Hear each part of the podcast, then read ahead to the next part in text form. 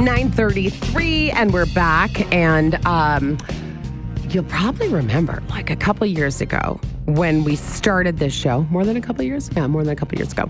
Uh, the first time we had chantal heide on canada's dating coach that like revolutionary moment where she told us about the no kissing for three months thing. Now chantal's speaking uh, directly to women who are looking for commitment solid love relationship not women who are trying to have the fun fun go ahead and have the fun fun I don't need to help them with that. That's like it's this. we this figure that out on our own right Well, let me tell you, this is this is the advantage that women have over men. Is we are that prize. Like when it comes to, you know, I, I might get in trouble for saying this, but part of the reason why men really work so hard is, you know, finally to achieve the woman of their dreams. And and we embody what it is that they're looking for because they are biologically driven to be sexual beings and plant that seed in order to continue the species. And so there's a drive to achieve a woman. And so really the moment a woman presents herself sexually, it's very easy to find somebody who's going to play with her. easier to, for women to have the fun Easier. fun than for men to find someone who's willing to just no strings attached thing. It is I Yeah. I would say that it is easier for women to achieve that fun fun and Right. it's a little bit more effort for men. Hmm. But when it comes to relationships, mm-hmm. what we're doing wrong as women is we're following men's lead when it comes to timing of sexuality. And instead of, you know, kind of standing back a little bit, seeing where it goes, observing behavior and then choosing the right one for us, we're we're putting the cart before the horse. So we're getting sexual, which actually fools our brain into thinking we already know everything that we know about the person, which is why a woman when she has a first kiss, regardless of how early it is, she has it on a first date and then the next day somebody says, "Can I take you out?" Most women will say, "I'm seeing somebody." Hmm. So that first kiss committed them.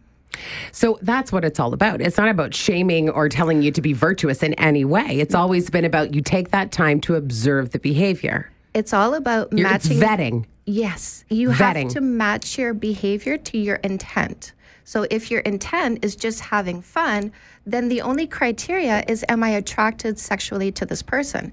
And then you go for it. So you don't need me there because as women that's really easy. Go have fun and do it. I have nothing against that. I am I am very open when it comes to sexuality. I do not have that kind of you know, you must abstain, you must be pure. Like, no, like if you want to have fun, go have fun. But if you want a relationship and you're having trouble because you keep picking the wrong partner, call Chantal because I'm going to give you the behavior that's going to change the outcome. And the next one you pick is going to be the right one. So we're going to get to that in a second because I think that this uh, letter that you got is, I mean, many, many of us could have written this letter and um, about about you know the kind of the bad boy complex. Yeah. So we're going to get to that in a second, but let's go back to the relationship um, challenge that you've been doing for for the entire year for 2018. Um, and people were just you know signing up on Facebook and learning how to improve a relationship, not necessarily a, rom- a romantic one. Right. Yeah. It could be uh, honestly, it could be with the person in the mirror. You know, like it's it's a family, it's a friend, it's a romantic, whatever it is. These are the steps you need to work on in order to change things if that's what you want to do. So we'll we'll just tell you that you can go and join the relationship challenge even now. It's not too late. No. And so we've we have gone over um, the steps in depth, and you can do that on the relationship challenge 2018 uh, Facebook page with Chantal Heide. Search it and look pop right up for you. Uh, but we're going to give the next step here this morning. So we're going to do a recap first. Yes, a quick recap. The first one is meditation. Uh, the second one is creating a naturally positive brain. And then the third is releasing negative emotions. The fourth is detaching your emotional roller coaster from other people's rides. The fifth is knowing the love languages. So knowing your own and then knowing the other person's love language. And the sixth is now putting that into practice. So now we're actually going from interior work to exterior work. And that all sounds like a lot, but and it is a lot. You got to put the work in, I suppose. If you if you want the rainbow, you got to put up with the rain. You got to do the work. Absolutely. Um, but it's all there. It's it's all there. So if you're like, what what was step three, then just go and and you can figure that out. But let's talk about stop, uh, step six. Yes. So, you know, what I want you to be conscious of is that knowledge is power. And where you are right now at this sixth step is the perfect balance between knowing how to elevate love within yourself, reducing your fight or fear, knowing how to envelop it within your partner, like really kind of taking that interior peace that you've been working on and now pushing it outward. And I say, like, we infect each other, right? So you've been doing a lot of inner work to create a more calm and loving presence within yourself because, it's like, my number one relationship rule is not fair to ask for anything you're not willing to do first. And so you want to bring love and peace into the relationship. What about right? mowing the lawn? Can I ask for that? Because I'm not willing to do that. All right. You Bad know- feminist. I'm just kidding. That was No, no. I, I listen. I didn't know I was a feminist until Trump came into power, Mm. and yet, and this is this is kind of like um, I mean, this is my life. I am dualities at all times because I really, I mean, I'm about to become president of Zonta in Waterloo in a couple of years. Like I'm president elect at this point. And and Zonta is an organization, a UN recognized organization of women who lean in locally and internationally to elevate women. So, you know, locally we're we're helping fund projects that help with like mental health and cancer research or not cancer research, but cancer care for women. And internationally we are educating women. Uh, we're we're fighting to end child marriages. We're fighting to end genital mutilation and and so like i'm i'm really leaning into this feminist power and yet if you come and look at the dynamic at my house mm-hmm. it is gender rolled really. and i love it Well, I think that's. I think that's fine as long as you love it, absolutely right? If that's what To you've chosen for yourself, Yes. then I. That's exactly what feminist feminism is: is choosing what's best for you, Yes. and not having someone else choose it for you. Yeah. Right. yeah I think that's great. yeah and i say to people like and i love that i mean i kind of like i like a little bit of shock factor mm-hmm. and i will literally say to people sometimes I, I point at my husband and i go he owns me You do not. i so do Well, that's because I think it's got it's, it's like some sexual turn on thing. Oh, a little bit. No, I'm, I'm serious. This is the only man. There is one man in the world who can grab my butt, and it is that one. And it is because I have given him, like, like the ownership that he has is by permission. Right. Well, again, I stand by. I think that feminism means you get to decide what's best for you. Yeah. As long as you have all the pertinent information to make that choice. Um, what do people say when you say that? Oh, it's just they, they can't believe it. Like there's there's that like, did she just say that? Yeah. Yeah. What does he say when you say that? Oh, he he puffs out his chest. I bet he does. Oh, he loves it. Um, oh, Chantal, you kind of lost me on that one. Oh, I'm not my gonna goodness. lie. Um, okay, so sixth step is the lo- and I know a lot of people hear the love languages thing, and I kind of thought same. Th- I kind of th- and a couple different people said to me, read this thing about love languages, find out your own love language, and um, I mean, there's nine trillion articles on the internet, so that must be true um, about love languages. So many relationship experts use these love languages as the basis for all kinds of different um, relationship, ta- uh, you know, kind of classes or therapies or or things like that. What what if you're invested in finding out your love language, but your partner is not? Like, how do you get? Do, do, you'd ha- you'd have to take this quiz, so to speak, to find out the love language. Yes. So how do you do that if you're doing the love language test, but your partner doesn't want to Well, you want to do it together. do it together? Yeah, Okay. because uh, like again, like this is all about being the emotional leader, and we are monkeys designed to imitate. And so, and and I say to women, don't demand that your your man do things. Lead the way. Show him how it's done. And so, when it comes to doing this love language quiz, you know, come like go to Google. Uh, type in five love language quiz, click on images. There's going to be a 30 question quiz, or go buy the book. It's amazing. Um, and and bring it to him and say, I want to do this with you. And and you want to give a little bit of power over, right? Because you don't want to oh like you don't want to be demanding, you don't want to be bossing. You want to give him a sense that he has some input into this so that he feels he's doing it with you, not for you. And so you come to him and you say, I want to do this. When do you think would be a good time? It would take us about eight minutes. And let him, you know, if he's going to say, I don't know, say, Can you let me know on Thursday? Right?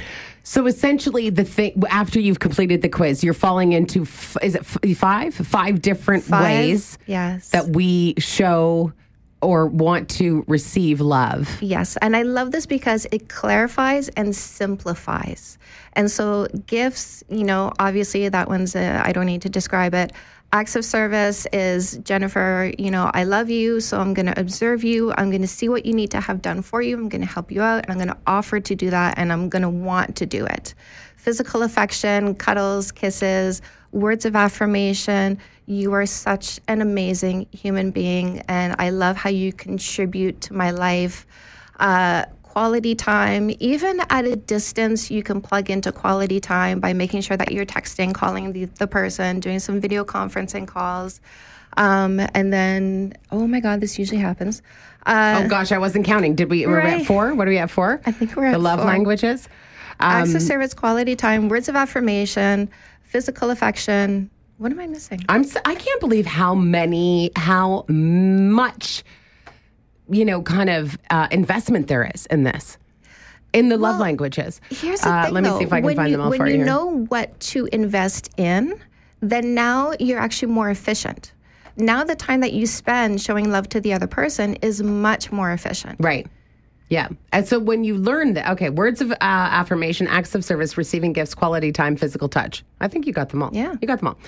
Um, so once you figure out what that love language is, then you're putting it into action. Yes. So, for instance, uh, with my husband, it's acts of service. And so I am constantly looking at him going, what does he need? And, and, you know, men love that you can take care of those little things because we are multitasking minds as women. Men are single tasking minds. And I find generally in relationships, and I say generally, that men will do more of the bigger things and they appreciate having women take care of the, the smaller things. And this is something that does come naturally to us because females of our species are better inclined to notice small details. And it comes with the mothering gene, basically, because we're the ones that spend most of the time with the, the, the babies and the toddlers. And we will therefore notice when the color is off, the weight gain isn't happening, and we'll act quickly on that. Whereas with men, you know, it's it's more of a, a bigger picture for them. Like I say to women, don't worry about your cellulite because he doesn't see it. His his brain doesn't pick up on that because for him it's more of the big picture. He's seeing your outer curves and going, mm, "This is the woman I fell in love with." Even if your outer curves change, his mind is still there. This is the woman I fell in love with. Like it's it's a beautiful thing. We this stress that we have over our appearance, it's not over the men. It's because we're competing with other women.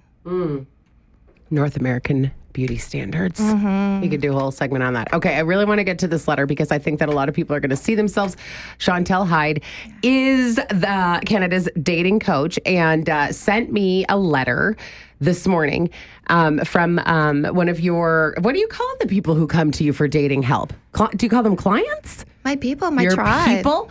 Uh, and I think a lot of women will see themselves in this letter. I certainly saw myself in this letter for. Did years you? and years and years, 20 years ago, maybe, Hmm, maybe less. Um, but I think that what is that whole chase the bad boy thing about and how do we break out of that? I think that that's a thing. Mm-hmm. There's, it's a thing because bad boy is a thing. Right. Uh, so let's talk about that. Oh, we're staying anonymous. I almost said her name. I'm not going to say her name. Anonymous. Uh, so we'll get back, uh, take a break, and we'll come back to that. Do you you find yourself chasing people who are unavailable? I don't mean just taken. I mean like you know mentally unavailable. Yeah, we'll come uh, back with that next 570 news.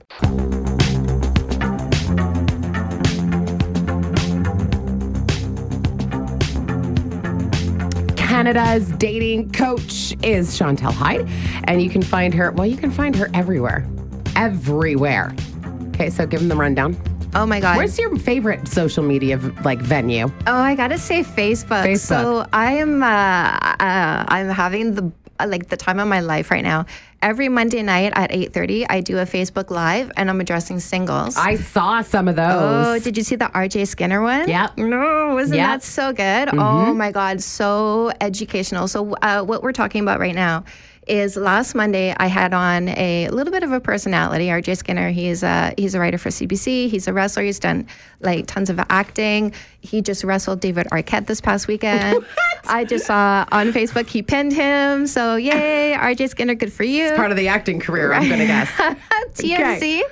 They went. Uh, RJ or uh, David Arquette was on a red carpet, and RJ showed up. They had a little slap down on the red carpet on like on Friday. Drama. yeah, it was so So good. much drama. So good. So I had RJ on, and uh, and we we um, we had a pretend date on Facebook, and uh, we talked about the no kissing. But you know, he played the person who's like on a date with somebody that he's interested in, who now all of a sudden brings up you know this no kissing for three months rule, and we had a very real conversation about that, the way it would happen for women on their dates. What are men going to ask? What are their concerns going to be? What, what's the pushback going to be? And how are you going to respond to that? And it was it was incredible because I, I don't know if if you just notice that he went from uh, you know, fully not being subscribed to this, like, and this is this is so enlightening because that male mind, he literally said it. Well, it makes it worth it for me to be sexual during that wait and see period to see where it's going to go and how it's going to work out and whether or not we're going to be compatible enough. So for them, you know, sexuality is very forefront on their minds. And for them, sexuality is just a part of life. For us, sexuality is a bonding process for the most part. And I say the most part because obviously, if you have an itch you want to scratch and you're not looking for a relationship, then just go ahead and scratch it. But when we get into sexuality with someone that we're looking to maybe start a relationship with, it puts our brain into relationship mode.